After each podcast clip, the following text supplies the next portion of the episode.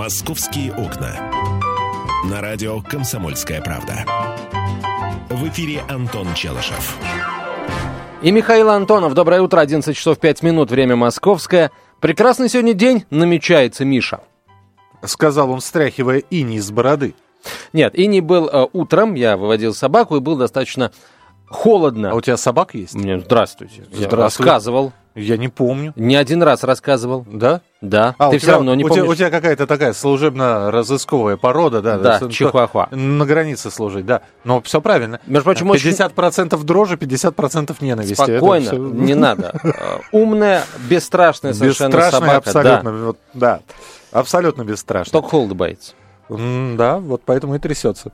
Даже летом. На южных границах Даже, служить. даже летом. Да, Потому нет, что нет, в нет. ожидании холода, понимаешь. Хорошо, Антон, ты э, скажи, пожалуйста, у меня сразу к тебе вопросы есть. Э, Ты ведь, ты ведь где-то живешь. В- И там, где ты живешь, есть подъезд. Да. Вот у тебя э, не- никогда не появлялось такой мысли, а как попадают вот туда вот эти вот разносчики объявлений, которые ты потом скопом вы- вытаскиваешь из почтового ящика и выбрасываешь их, даже не читая? Как попадают в подъезд подростки, ко- которые не живут в твоем доме? Ты знаешь, вот в мой подъезд Да. Что, сейчас... рекламу не бросают? Ты знаешь, Миш, вот хочешь верь, хочешь нет. А, я... а около дверей вот эта вот пицца вкусная, горячая, только у нас. Есть. Вот. Есть, Да, есть. Они же как-то попадают в подъезд, понимаешь? Да, У тебя вызывает вопрос, каким естественно. образом? Но Да. я боюсь, что я знаю ответ Э, на по- этот вопрос. пожалуйста. Э, Либо эти люди, э, заплатив кому-то денежку, узнают э, коды входов в подъезды, Так. Либо они просто, ну, по-разному бывает. Они, может быть, ждут, когда Прос- кто-то про- выйдет или кто-то войдет, чтобы войти вместе с ним. Да. Просачиваются. Так вот, э, почему я об этом заговорил. В подмосковной Ивантеевке начался эксперимент. Тестируют вход в подъезд по отпечаткам пальцев. Молодцы, прекрасно. В Ивантеевке это, это очень... Вообще, чем дальше от Москвы, тем сильнее это нужно. Так. Я очень рад за ивантеевцев и А ивантеевок. если я порезал палец, я не попаду в подъезд. Да. Ну, ты знаешь, когда один мой компьютер, один мой предыдущий компьютер, Один твой гаджет. Один мой гаджет, да. а, Включался а, после того, как я проводил э, указательным пальцем по сканеру специальному, ноутбук вот так вот загружался.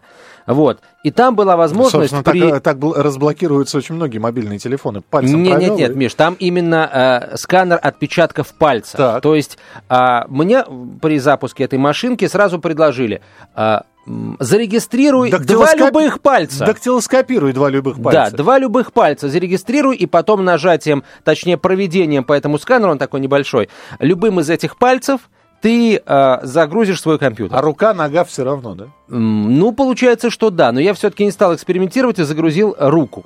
Я загрузил указательный и, И? и безымянный, И безымянный. не средний, нет. Причем на правой руке. Без... Х- Хорошо, схватился горячую, за горячую кружку, у тебя на указательном и безымянном э, м, волдырики вскочили. Ну, не было у меня такого. Не было было. бы, были бы мои И бог были с ним бы со проблемы. сканером. То, что ты в подъезд не попадешь, вот проблема-то в чем. А, давай хочешь на эту тему поговорим? Мне просто интересно, представьте, давайте вспомним совсем, совсем недавнее прошлое. 1800... 12 год. Нет, это 1900-е года, 80-е, э, в 90-х стали появляться первые кодовые замки на московских подъездах.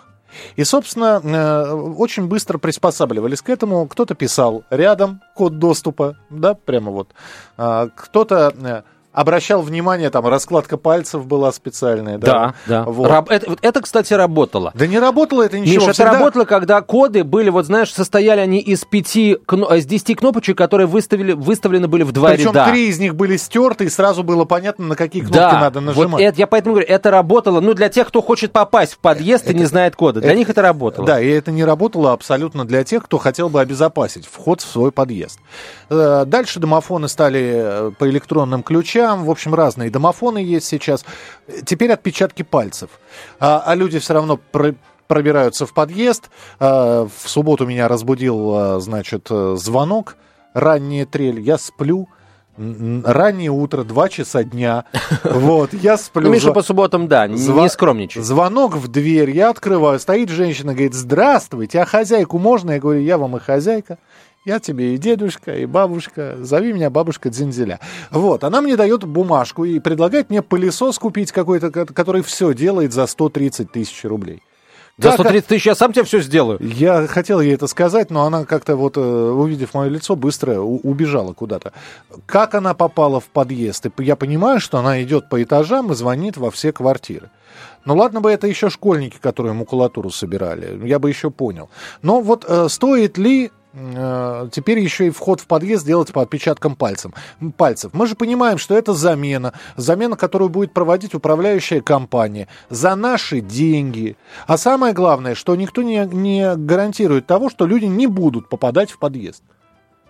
Вот какая тема. Нет, для... Понимаешь, какая штука, Миш? А, естественно, люди будут попадать в подъезд, да. А, минуя этот кодовый замок, да. если он сломается. А если он не будет ломаться, если он такой вот надежный, то люди, это действительно работает. Отпечатки пальцев такая штука, которую не поделаешь. Ну, разве что палец у кого-нибудь откромсать и ходить с ним, прикладывая. Сейчас это все тестируется, напомню, в подмосковной Ивантеевке в одном подъезде.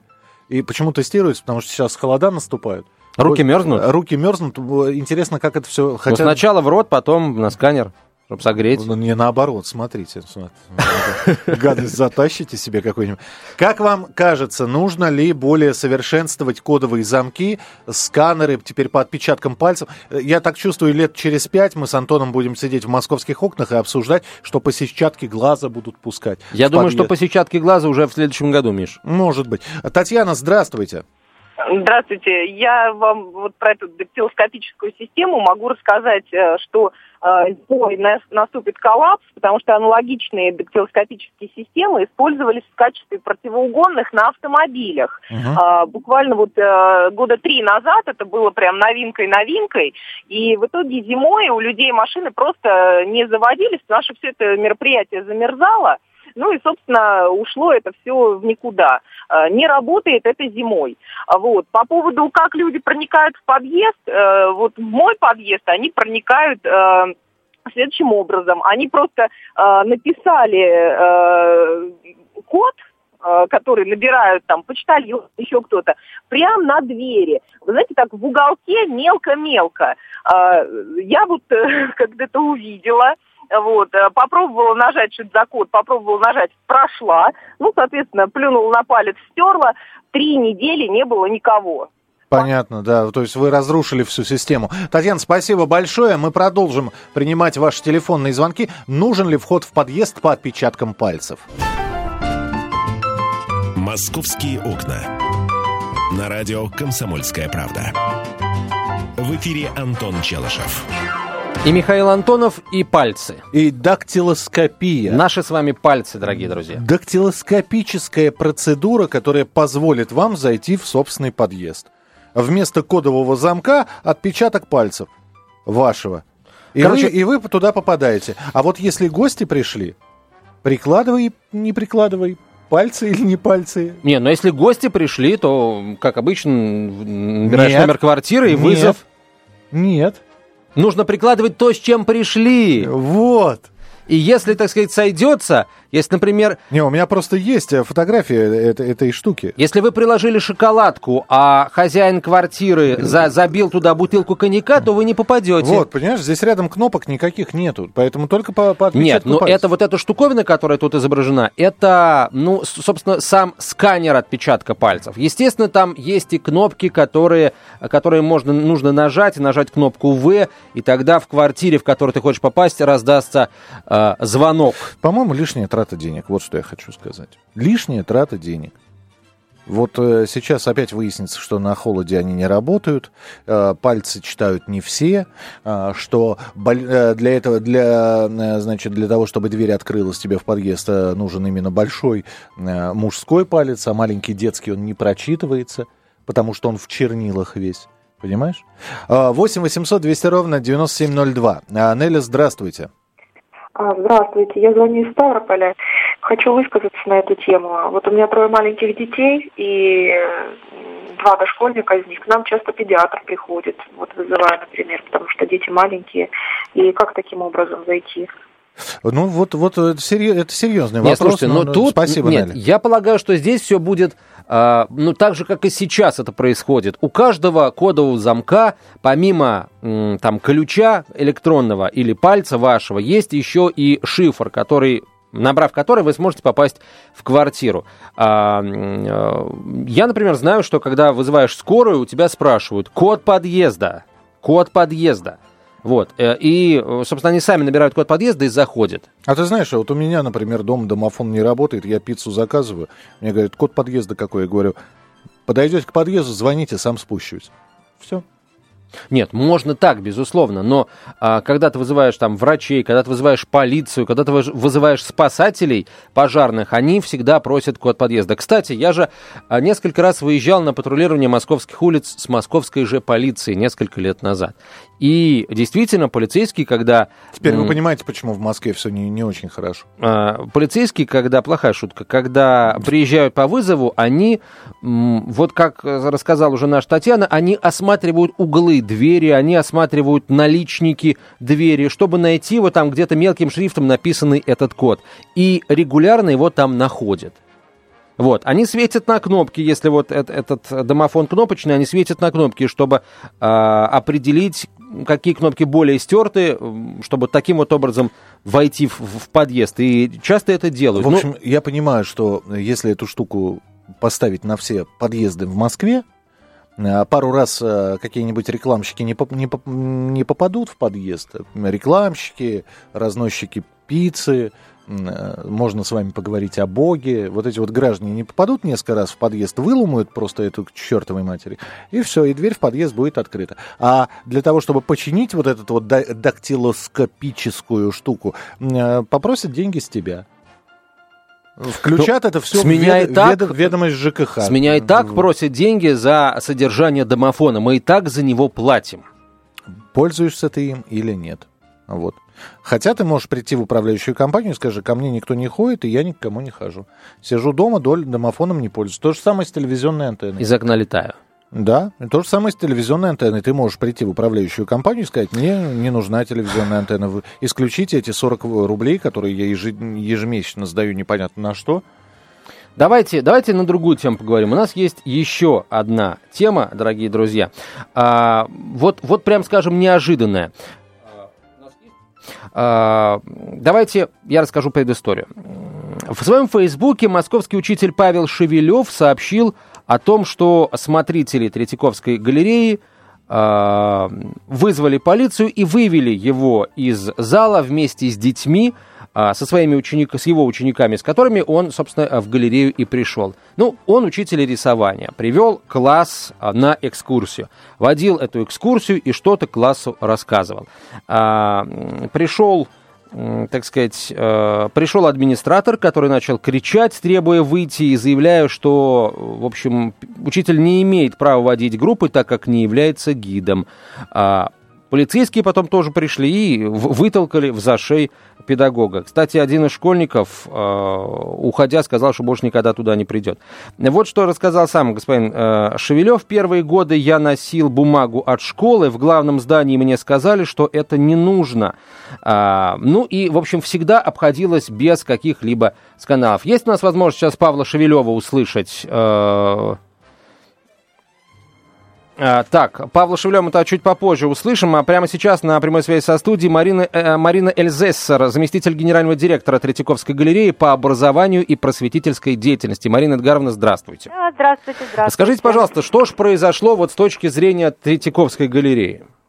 Ну, вы знаете, во-первых, я хотела бы вас э, от всей души поблагодарить, что вы обратились к нам за комментарием, потому что, к сожалению, очень многие средства массовой информации вот просто э, публикуют как бы только одну точку зрения, а мы с вами прекрасно знаем, что когда возникает какая-то конфликтная ситуация, то хорошо бы выслушать обе стороны, потому что истина, как правило, где-то посередине. Верно. Мы вчера с Игорем, э, с Павлом Игоревичем встречались, с Шевелевым. Мы с ним довольно долго и, и хорошо разговаривали.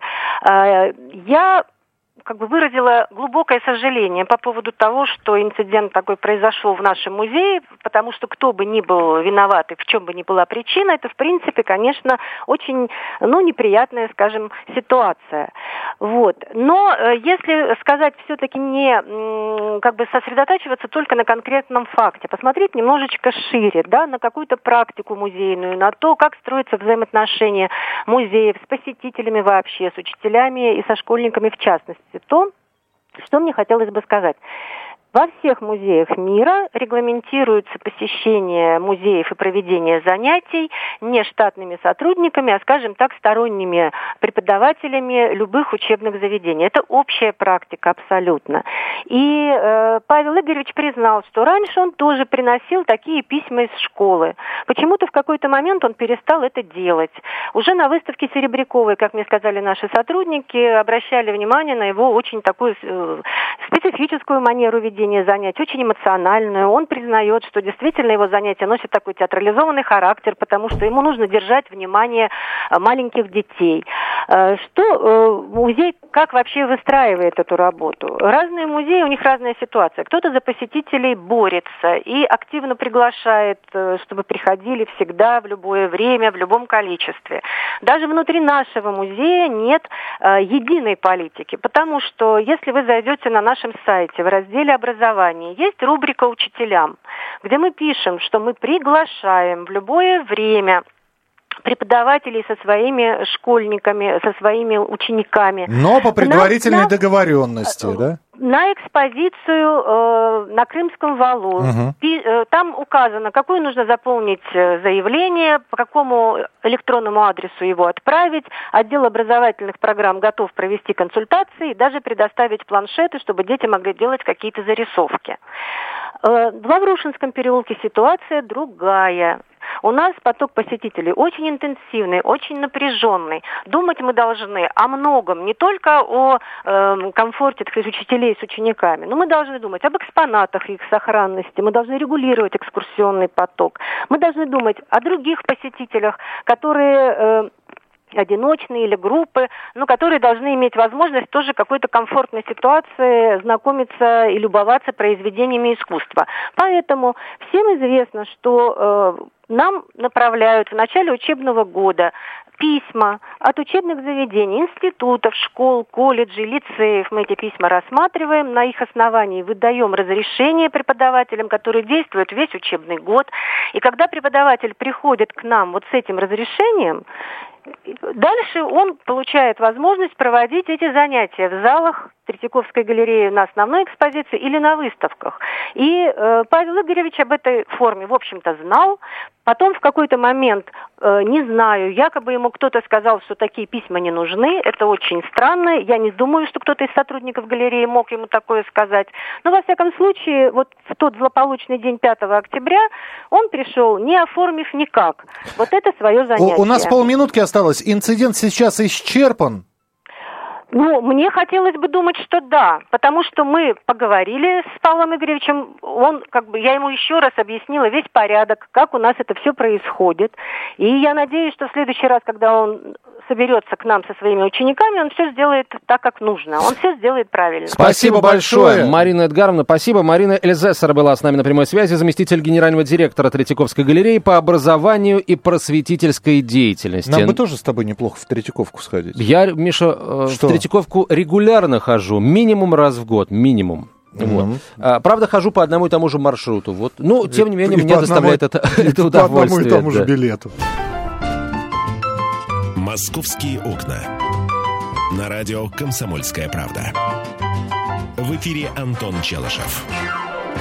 И Михаил Антонов, друзья мои, мы говорим сейчас... Э, Получается, уже об инциденте в Третьяковской галерее мы говорим. Услышали мы представителя этого замечательного музея. Теперь давайте послушаем и педагога, если есть у нас возможность услышать Павла Шевелева. Да, итак, версия Павла Шевелева, версия того, что случилось несколько дней назад в Третьяковке.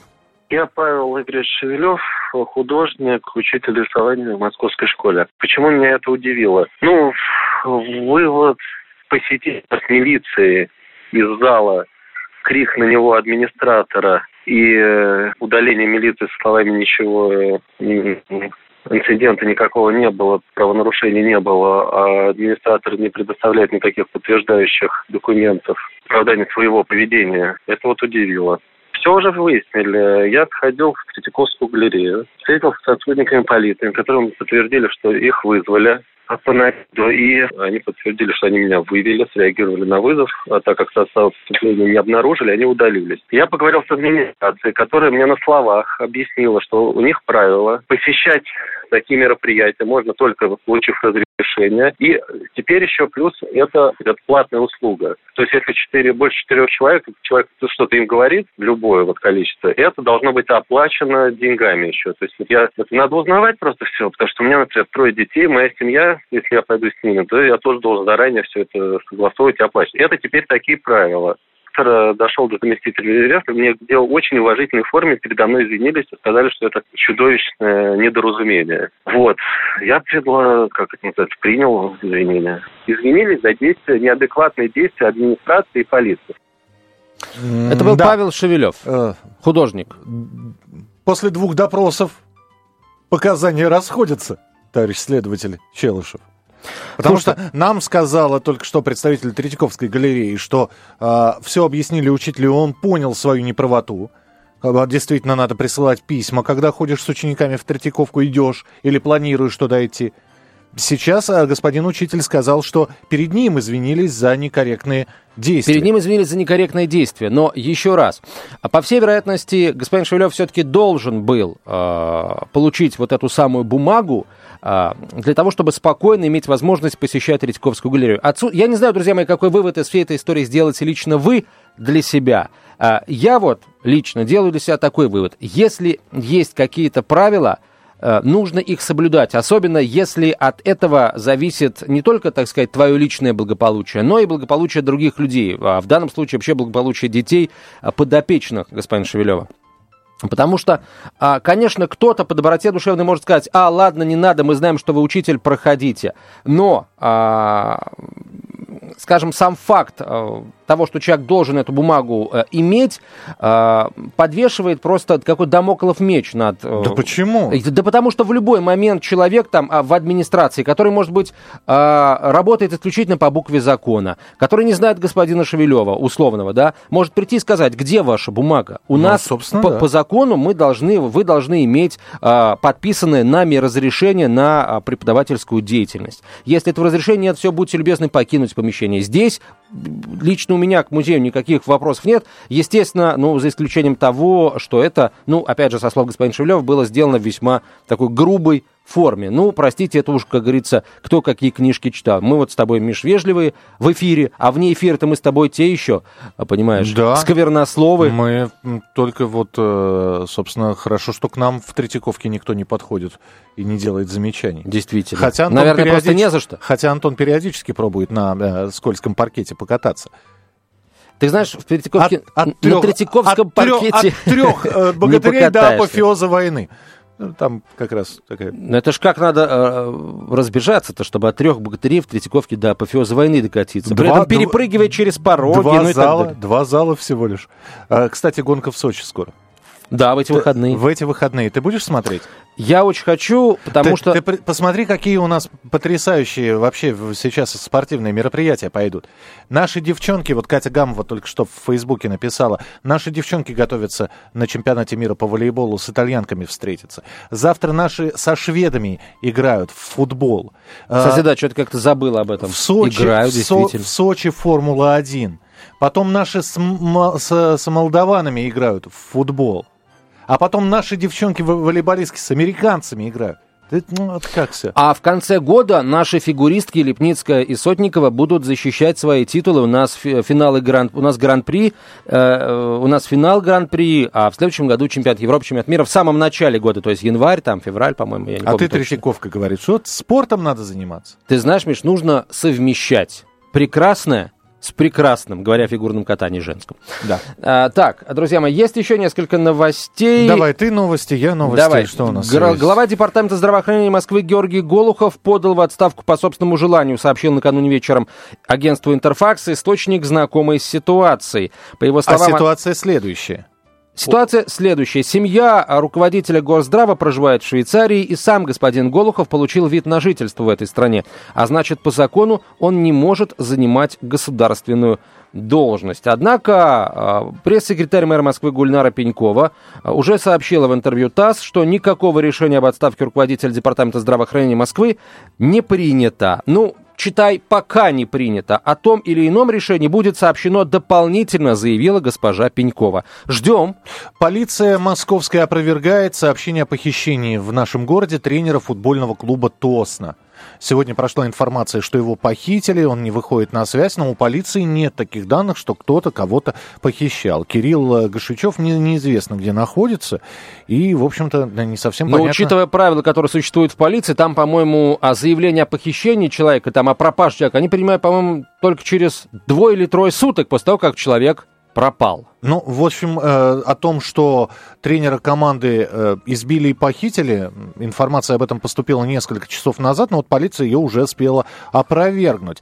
А, э, знаешь, как у нас дома сносят? Ты читал, да, про это? Нет? Да, да. С, неправильно рассчитали, и сти, сти, стена. стена упала на нормальный дом. Да, то есть стена на северо-востоке это сносимого дома упала э, на э, жилой дом. Среди ночи. Нет, не среди ночи. Это когда было? Это, ну, это, это, утром было сегодня. Вот, да. Пожалуйста, что еще у тебя? А вот э, что полиция не опровергала, так это то, что э, двоих полицейских московских задержали по подозрению в похищении, нет, не тренера футбольного клуба Тосна, а бизнесмена. По данным э, полиции, сотрудник управления собственной безопасности, ничего себе, сотрудник управления собственной безопасности полиции и офицер главного следственного управления столичной полиции задержаны за пособничество в похищении предпринимателя и двух его охранников. Само похищение было совершено 19 августа, но причастность стражей порядка была установлена только сейчас. Задержать предполагаемых фигурантов удалось в рамках профилактической операции «Собственная безопасность», которую запустили по инициативе начальника московского главка полиции Анатолия Якунина. Кто задерживал? Задерживали сотрудники угрозыска ФСБ и Главного управления собственной безопасности МВД. Кстати, похищенные ранее были отпущены самими подозреваемыми. Они думали, что, ну, подумаешь, ну, похитили на день, на два, что? А теперь внимание, сейчас э, очень внимательно надо эту информацию прочитать, потому что я ее перечитал уже пять раз. Ничего... Я думал, там просто сложные слова. Ничего не понял. А, давай, давай попробуем. Московским автомобилистам напомнят о правилах дорожного движения с помощью смс-сообщений. Для столичных водителей разработан сервис смс-напоминания правил дорожного движения. Чтобы, э, ну вот представь, едешь ты за рулем, забыл вдруг какое-то правило, и тебе его так захотелось узнать, что ты прямо не останавливаясь для того, пишешь смс -ку. Ну, а ты остановился и начинаешь писать смс -ку. Значит, алгоритм следующий. Внимательно слушай. Для того, чтобы уточнить пункт из, ПДД, водителям нужно будет отправить сообщение с текстом ПДД пробел 129-2 или ПДД пробел 1.2.9-2, в котором 12 это статья, 9 пункт, вторая часть на короткий номер 7377. В ответ придет смс-содержание запрашиваемой статьи. Ты все понял?